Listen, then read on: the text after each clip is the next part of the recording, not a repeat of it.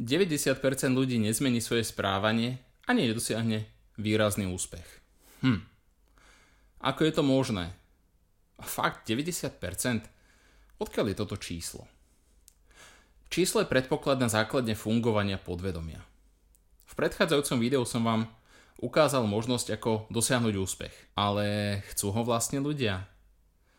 Teraz vám prezradím tajomstvo. Nie, nechcú.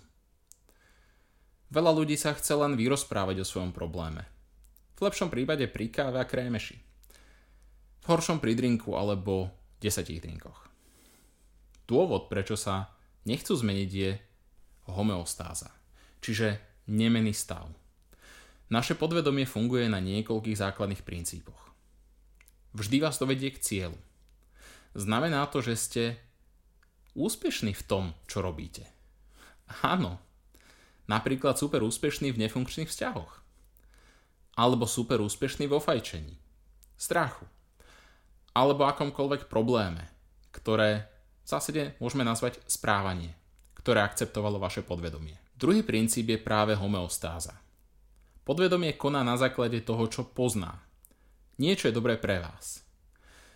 Pred časom ste asi tiež nepoznali nefunkčné vzťahy alebo násilie v domácnosti. Ako náhle sa toto pre podvedomie stane zvyk, je s takým správaním absolútne vyrovnané. Dokonca bude robiť všetko preto, aby ste takí ostali. Napríklad žena, ktorej sa podarí sa odpútať od fyzického alebo psychického týrana. Čo myslíte? Nájde si nejakého super skvelého chlapa?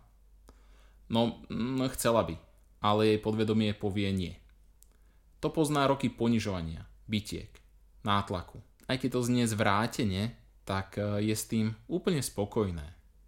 Hrozbe akékoľvek iné správanie, ktoré nepozná. A podvedomie bude robiť všetko preto, aby si opäť vybrala tyrana. Platí to vždy? Slova ako vždy alebo nikdy by sa nemali používať. Nikdy. Ale s veľkou pravdepodobnosťou atakujúcou až 90% si bude opäť hľadať tyrana keď intenzívne zapôsobí vyššia moc, že napríklad sa začne o ženu zaujímať jej rodina, alebo začne navštevovať terapiu, dostane sa medzi tých 10%, ktorí dosiahnu zmenu. Alebo taká prokrastinácia, je to super pojem, pretože do ňoho vieme zabaliť akúkoľvek nechuť k práci. A poznáme to všetci. Ale čo keď prokrastinácia je následok zmeny správania, ktoré podvedomie nechce akceptovať? Zoberme si šikovného zamestnanca, napríklad obchodníka, ktorému po pár rokoch ponúknú postup na obchodného riaditeľa. Znie mu to super, je to vyšší plat, lepšie auto, status a tak ďalej. A zrazu ten človek začne byť nespokojný z rôznych dôvodov, ktoré sám zrazu pokladá za relevantné. A nie len to, zrazu môže začať neskoro plniť úlohy.